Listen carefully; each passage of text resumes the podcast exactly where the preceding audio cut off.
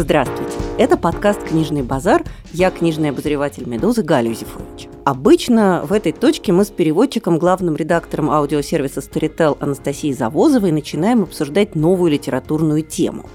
Но сегодня все у нас немножко иначе. Сейчас, пока мы с Настей думаем над продолжением нашего подкаста, мы решили сделать, скажем так, избранное. То есть основные моменты на одну и ту же тему, но взятые из разных выпусков. В этом выпуске все, что мы с Настей наговорили о жанре хоррора в литературе.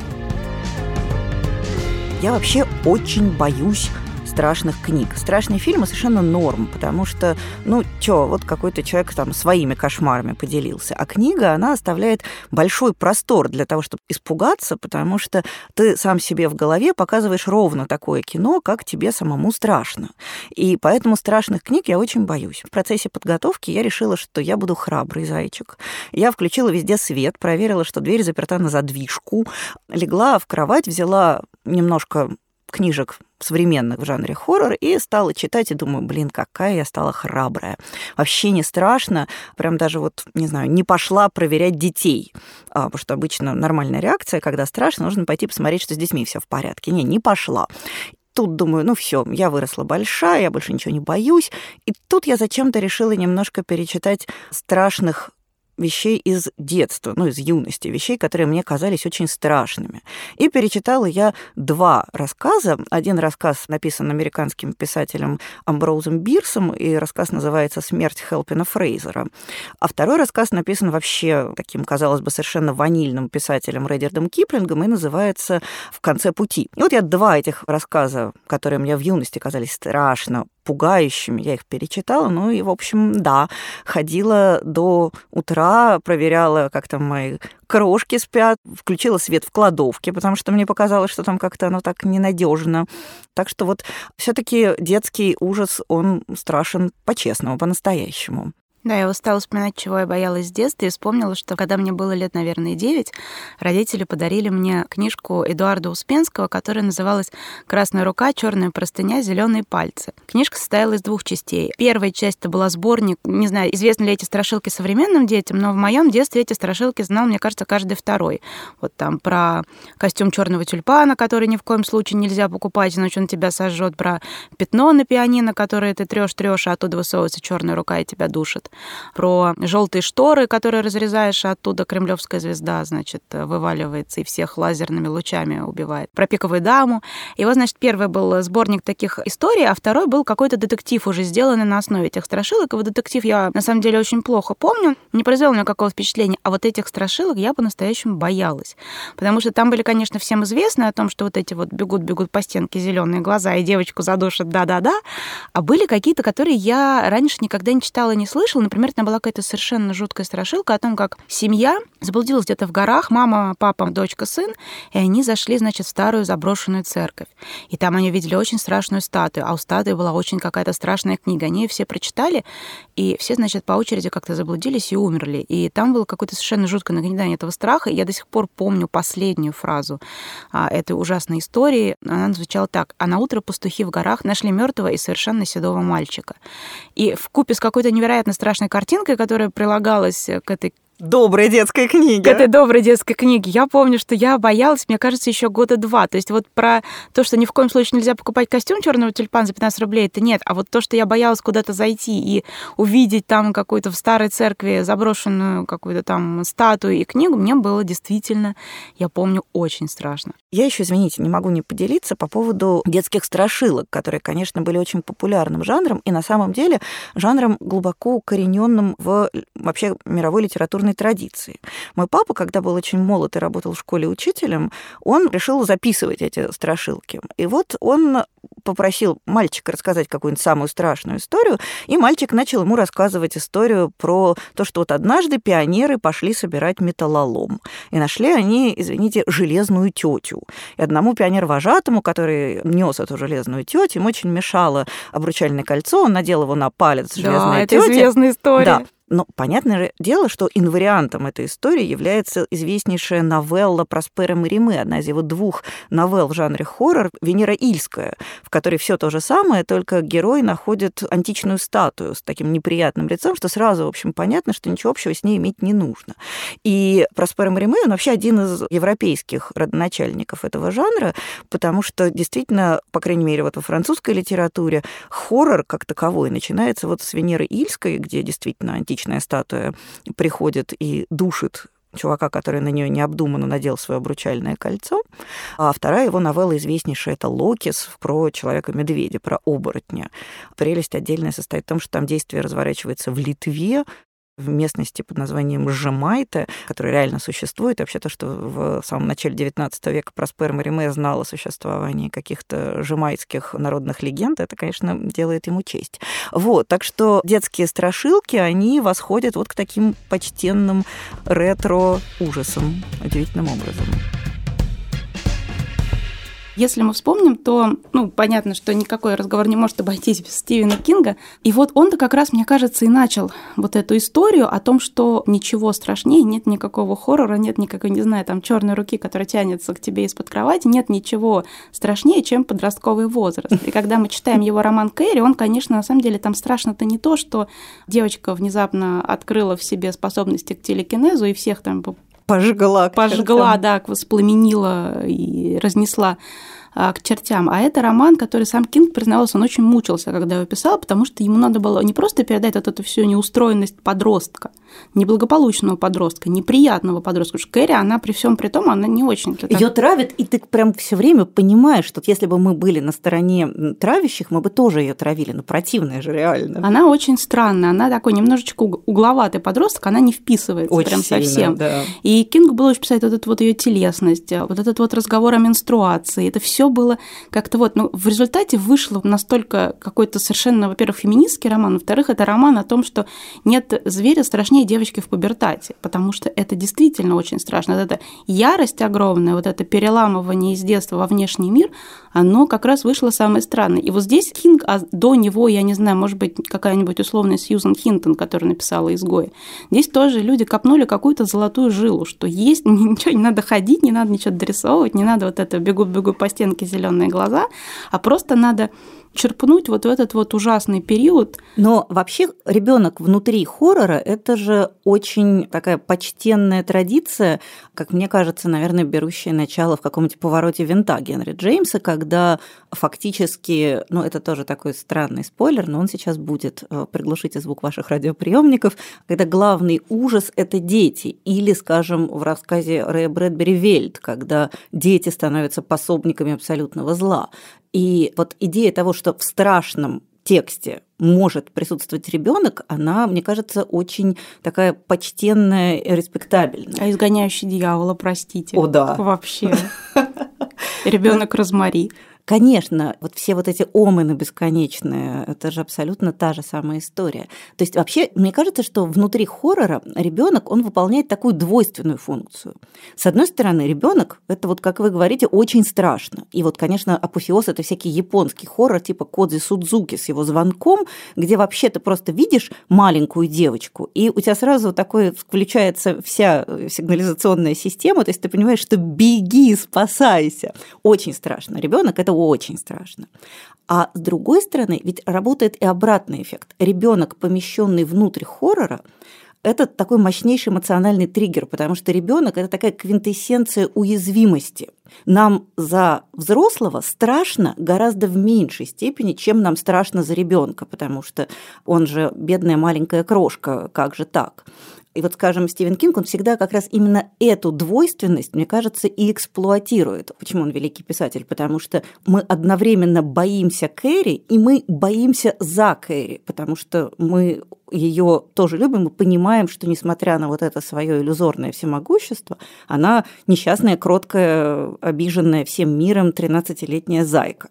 И вот, скажем, в последнем романе Стивена Кинга «Институт» ведь тоже используется этот же самый прием дети, попавшие в этот институт, они обладают очень специфическими, довольно жуткими возможностями. В то же время они милые, напуганные, одинокие зайки. И, конечно, мы боимся за главного героя, и мы боимся главного героя. Вот это сочетание двух типов ужаса, оно, конечно, делает ребенка идеальным носителем любого хоррора. Берешь страшный сюжет, засовываешь внутрь ребенка, и все, и уже прям уже сразу страшно, можно дальше ничего не делать. Но сам факт, что есть какие-то вот такие истории, когда ты берешь ребенка и заставляешь его делать немножечко не то, что него ожидается, это что же очень страшно. Понятно, что есть определенный, ну, как бы краеугольный угол, это повелитель мух. Голдинга, где э, дети это самое страшное. Там же есть эта фраза, что когда детей спасают, непонятно, как бы угу. детям-то повезло, а вот взрослым, которые их спасли, может и не очень. И это же, например, обыгрывает Кинг. Он много делает отсылок в этой книжке, в своей книжке «Сердца Атлантиды».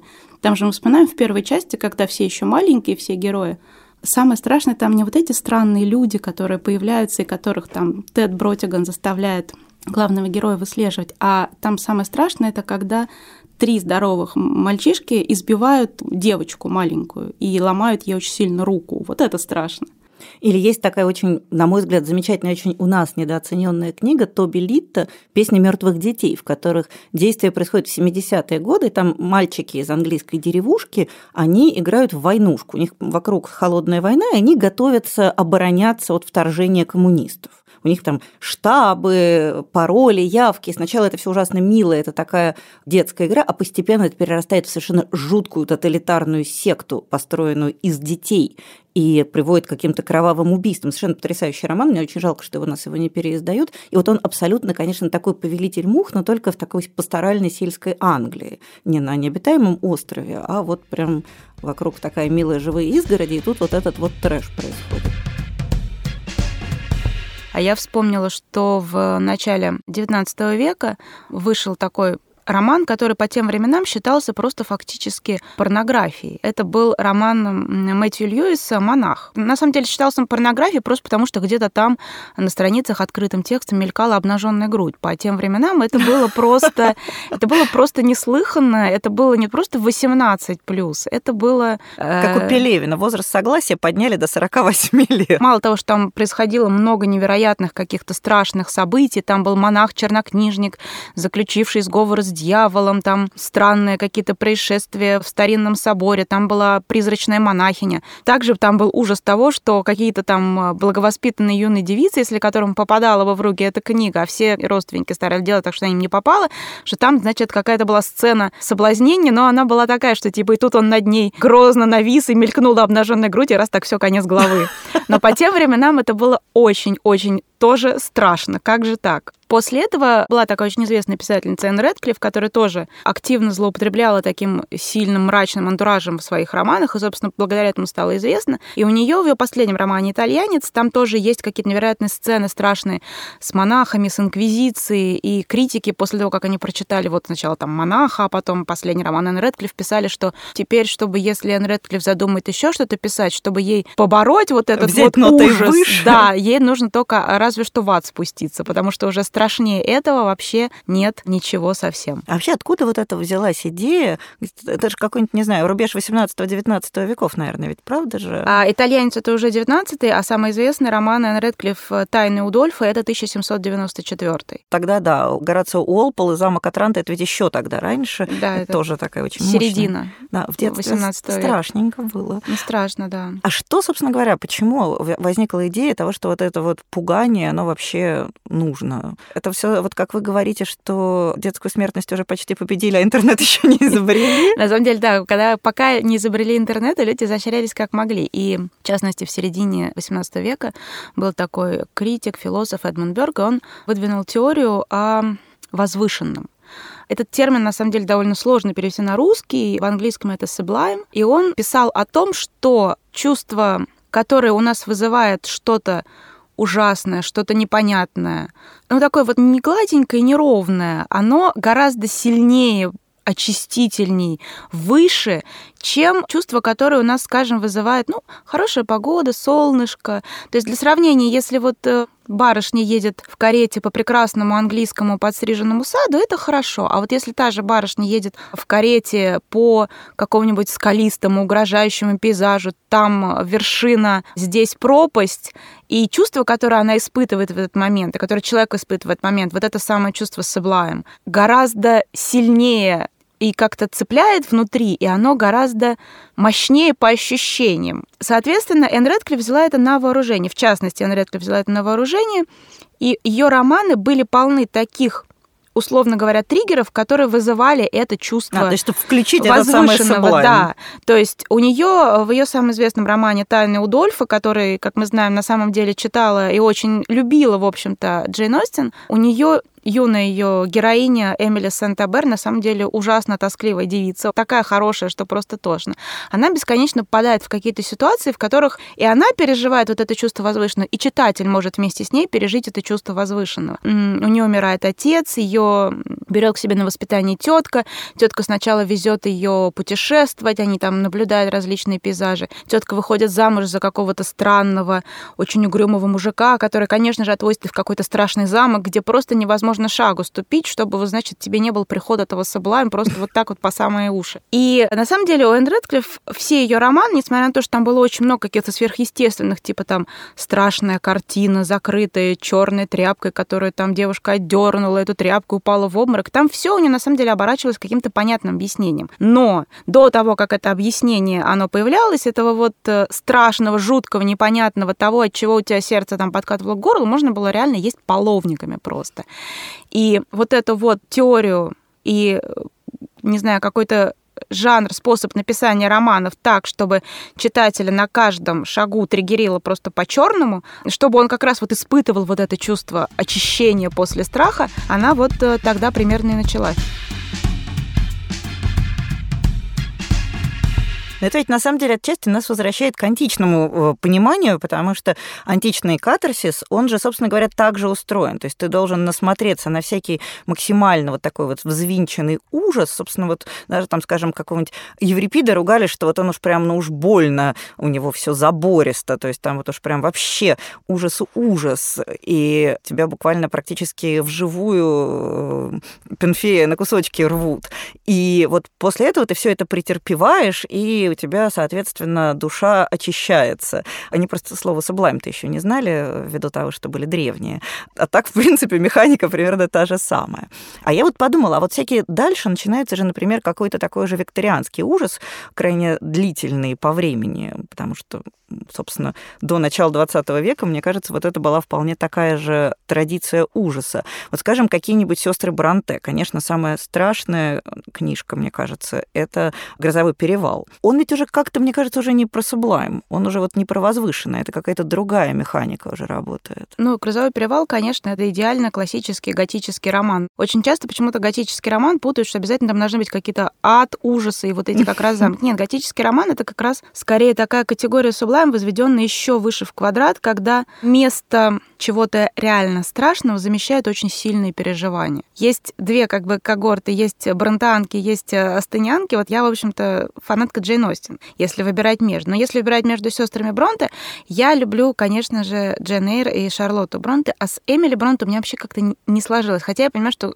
«Грозовой перевал», наверное, один из самых вообще гениальных романов, ну, написанный взгляд, за последние да. 200 лет. И это действительно был тот случай. Известно же, что когда Эмили Бронте умерла, Шарлотта, она была на самом деле глубоко несчастным человеком, потому что в ней вот эта ее природная дичайшая талантливость боролась с такой же дикой конвенциональностью. Ей очень-очень хотелось быть как все, но она не могла быть как все, потому что она была гораздо талантливее, лучше, умнее, интереснее многих всех. Но она, когда оформляла посмертное какое-то собрание там стихов своей сестры, готовила какое-то очередное издание «Грозового перевала», она мало того, что на стихи осторожно подчистила, она еще написала какое-то очень, если честно, очень такое неприятное и очень жалкое предисловие, что вот, мол, сестра моя, в общем-то, была не в себе, вы уж простите, а, что вот это вот она на самом деле ничего не хотела такого, это вот на нее такое что-то вот снизошло. Хотя на самом деле Эмили Бронте была такая очень крепкая, бойкая деваха.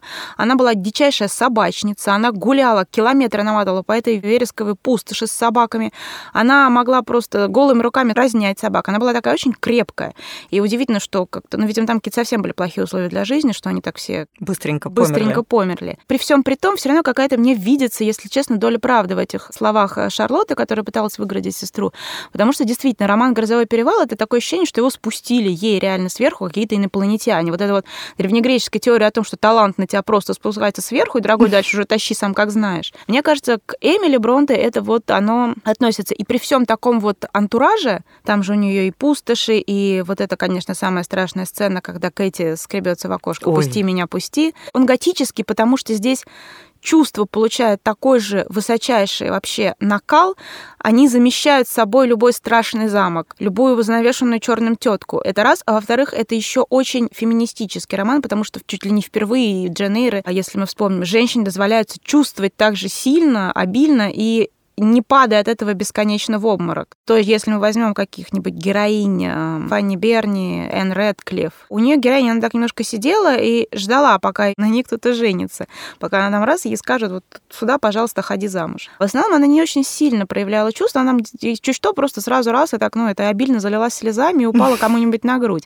А здесь женщина впервые... А, да, там Кэти, э, и да, Кэти старшая, Кэти младшая, они там такие... Отстаивают вообще. свои чувства, и если мы вспомним знаменитый монолог Джен Эйр, когда она признается любви Рочестера говорит, вы думали, что я бездушный автомат, что у меня нет своих чувств, и что если бы я не была такой маленькой и некрасивой, будь у меня денег побольше, вам бы сейчас точно так же трудно было бы уехать от меня, как мне от вас. То есть сложно говорить о традиции готики и ужаса именно на примере романов сестер Бронте. Вот вообще к чему я это все веду, потому что они, конечно, настолько отдельно стоящие, настолько уникальные, что этот антураж, он не самое важное. Да, это высота какого-то готического романа, но вот там, не знаю, Шердан Лефаню, да, страшно, там, дядюшка Сайлос, есть там какие-то отдельные штуки Уилки Коллинза, но здесь вряд ли.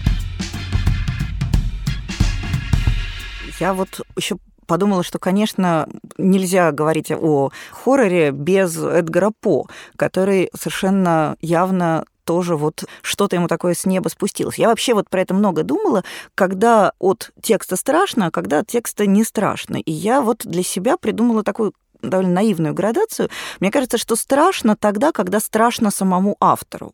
И вот Эдгар По, бедолага, конечно, по нему прям очень сильно видно, как ему самому страшно. Извините, мне немножко мысль скачет. Я вот, например, помню современный русский хоррор, написанный Наилем Измайловым «Убыр». Наиль Измайлов — это вовсе не Наиль Измайлов, а Шамиль Диатулин. И этот «Убыр», он такой довольно славный, милый роман про упырей. Ну, кстати, он реально был страшный. Да вот ладно, где он страшный? Первая да. часть мне было страшно, когда я читала, мне кажется, правда, года три назад, но я помню, этот мальчик приходит и обнаруживает что-то с родителями не то. Ну, вот, вот да, вообще вот... всегда, когда с родителями не то, это, это всегда самое страшное, да. Но там прям видно, что Шамилю Диатулину вообще не страшно он всего этого не боится. Он такой городской, приличный, э, фольклористику освоил, прочитал мифы и легенды татарского народа. И вот, соответственно, он такой вот и пишет. И поэтому вот у меня вот этого внутреннего ужаса не было, хотя объективно там гораздо страшнее, чем можно себе представить. А у Эдгара По, где реально, в общем, ничего не происходит. Там никаких таких прям вот каких-то таких вещей, которые можно эффективно или эффектно показать в фильме, там такого ничего нет. И при этом там жутко страшно, потому что очевидно, что сам автор – очень боится. И вот для меня, например, самая страшная книжка Эдгара По – это вовсе не его знаменитые новеллы, а это его роман «Приключения Артура Гордона Пима», который формально это такой роман о путешествии про человека, который там на корабле приплывает в какую-то довольно удивительную местность где-то в окрестностях, видимо, Антарктиды, где почему-то при этом очень тепло, правда. Но там, например, есть фрагмент, где два героя, они потерпели кораблекрушение, и, соответственно, они умирают от голода и жажды на корабле. И ты прям читаешь, и ты понимаешь, что Эдгар По явно этого боялся просто невыносимо. И это такой, такая канализация собственного ужаса.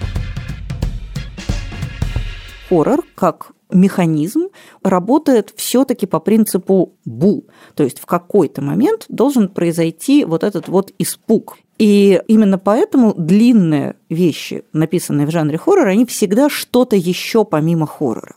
Понятно, что нельзя не упомянуть Стивена нашего Кинга, который председатель э, земного шара и главный автор хоррора всех времен и народов, и который пишет в основном романы. Ну, понятно, что не исключительно, но в основном романы. Но всегда нужно помнить, что каждый роман Стивена Кинга это помимо хоррора еще что-нибудь. То есть нельзя делать бу на каждой странице. Бу должно происходить один раз за текст, иначе оно обесценивается. И это, конечно, огромная проблема современного литературного хоррора, которая, собственно, сводится к тому, что все и издатели, и читатели, и вообще весь мир по умолчанию хотел бы романов. У нас все-таки основной опорный жанр сегодня это роман, хоррор предпочитает малую форму и, соответственно, с трудом просачивается на книжный рынок, если только это не Стивен Кинг или еще какое-то вопиющее увлекательное исключение из правил.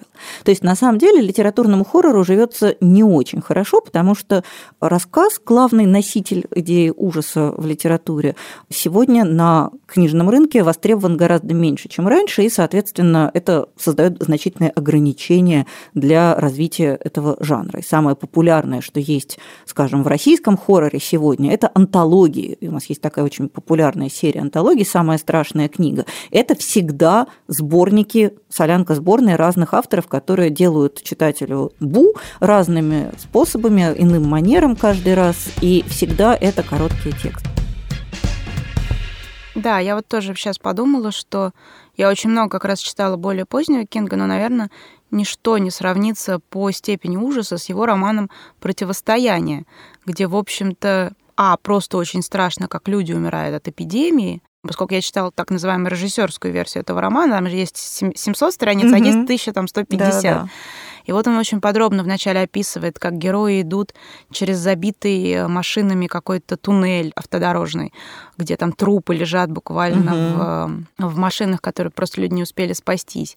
А, как он описывает какое-то вот постепенное одичание людей, это очень страшно. Там человек-пироман, потом вот этот мужик, который сидит в тюрьме, которого забыли, который не умер, который пытается сожрать, достать крысу. На самом деле сюжет там очень простой. Действие происходит где-то примерно в 80-х или в конце 80-х годов. Тут дело в том, что Стивен Кинг, э, как э, прекрасный во всех отношениях писатель, регулярно освежает этот роман, дописывая что-то и, грубо говоря, он бесконечно его апдейтит. Проблема в том, что вообще первая версия романа вышла в конце 70-х годов, и там описывалось недалекое будущее. А когда Стивен Кинг его проапдейтил в первый раз, то это будущее уже стало прошлым. Потом пришлось роман еще немножко подвинуть в будущее. То есть он вот так с каждым следующим переизданием он его чуть-чуть сдвигает в будущее. И речь там идет о том, как человечество практически все вымерло из-за того, что в секретной, конечно же, военной лаборатории США случайным образом наружу вырвался страшный смертоносный вирус гриппа, который они там разрабатывали, от которого, конечно же, не было противоядия. И, соответственно, выжило совсем небольшое количество людей, у которых оказался просто к этому вирусу иммунитет. Все было бы хорошо, но всем выжившим начали сниться странные сны. Здесь дальше все поделились реально на агнцев и козлищ, потому что хорошим людям снилась некая а, матушка Абигейл, очень-очень старенькая афроамериканка, которая звала их приехать в определенный город к ней на ранчо. А вот плохим людям снился черный человек Рэндалл Флэг. Если вы читали какие-то другие романы Стивена Кинга, то знаете, что Рэндалл Флэг — это такой сквозной персонаж у Стивена Кинга. Так вот, в «Противостоянии» он появляется впервые. Дальше все это, как несложно представить, э, вливается в такую эпическую борьбу э, добра и зла. Но роман, конечно, э, гораздо шире, он не ограничивается вот этим вот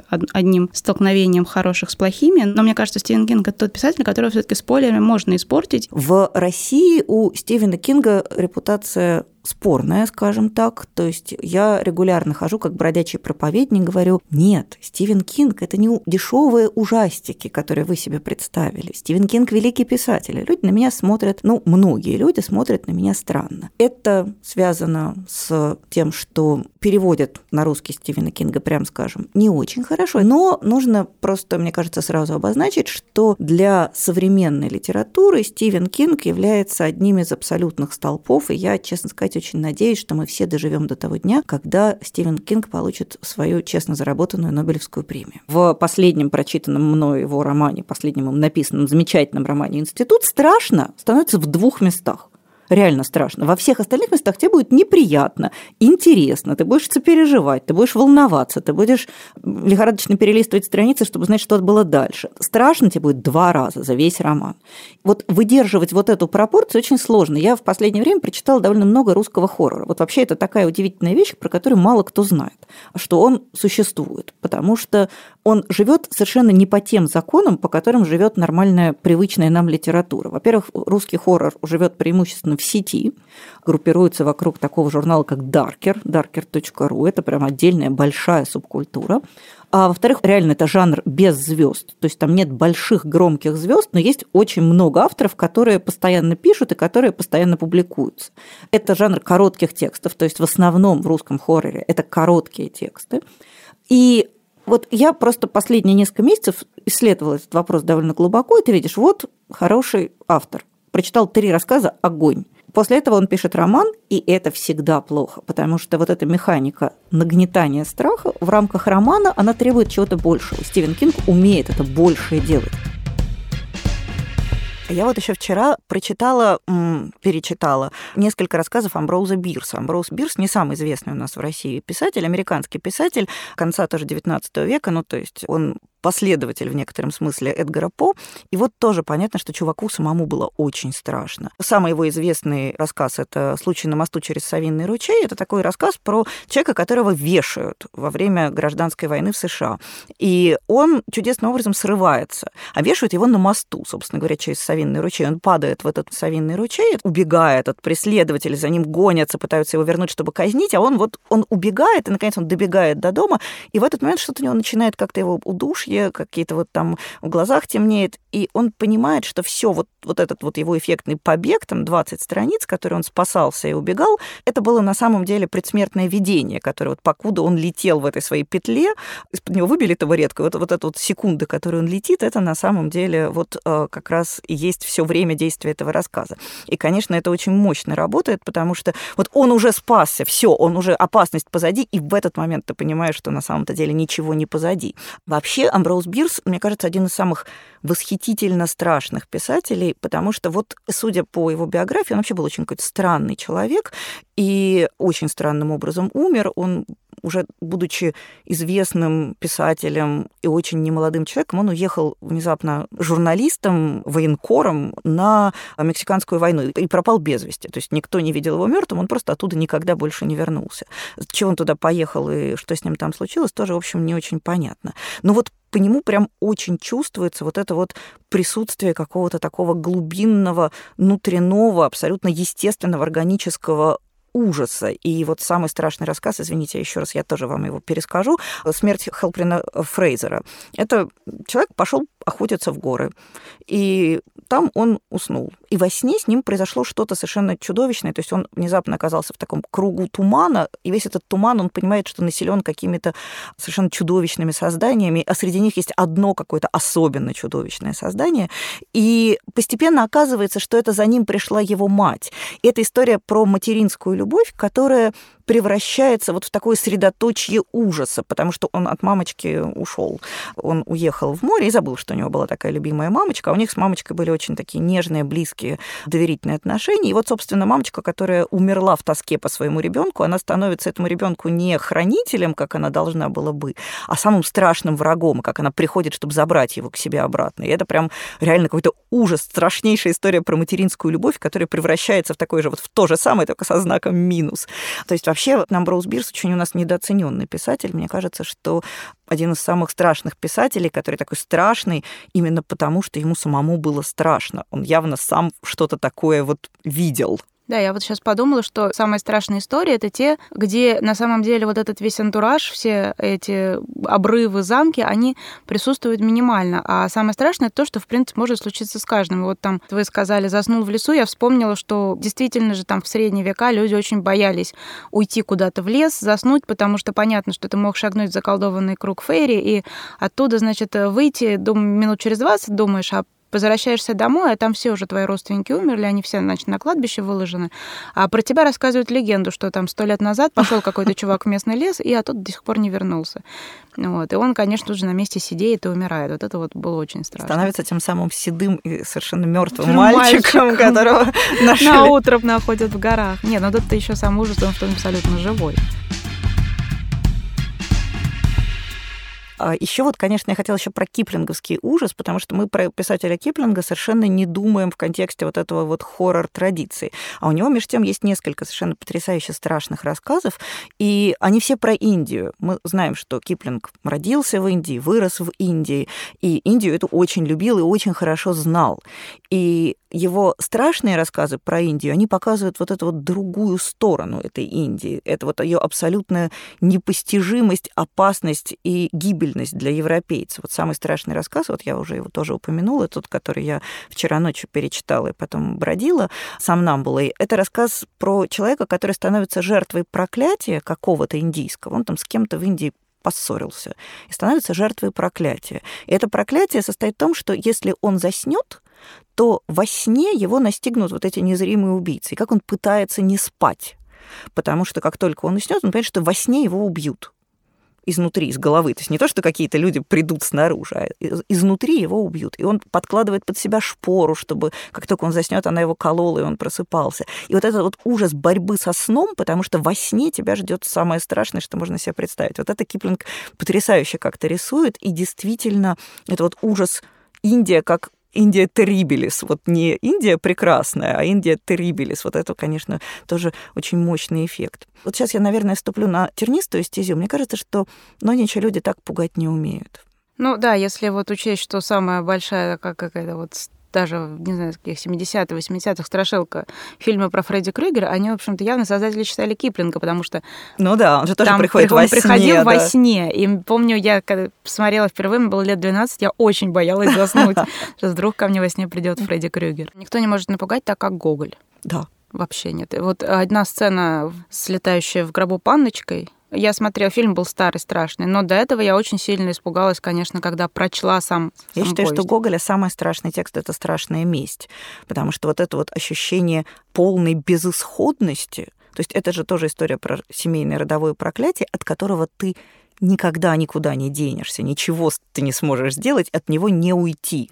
И когда героиня понимает, что самое страшное зло — это ее родной отец, и это тоже абсолютно вот он, она на это обречена, ой, ужас, мам дорогая. Говорят, что сейчас что-то тоже страшное пишут, но вот то, что я читала в последнее время из того, что считается страшным, ну, знаете, то ли я стала, правда, храбрее, то ли как-то то ли писатель измельчал. Да, причем в английской традиции тоже же очень много страшных романов, где все основано на том, что там твой какой-то дядя, тетя, которая невинная главная героиня или герой попадает, э, потому что другого выхода нет. Это есть это вот родовое проклятие, страшный дом, откуда ты не можешь убежать, там у Шеридана Лефаню дядя Сайлос, который планирует, в общем-то, убийство своих родственников.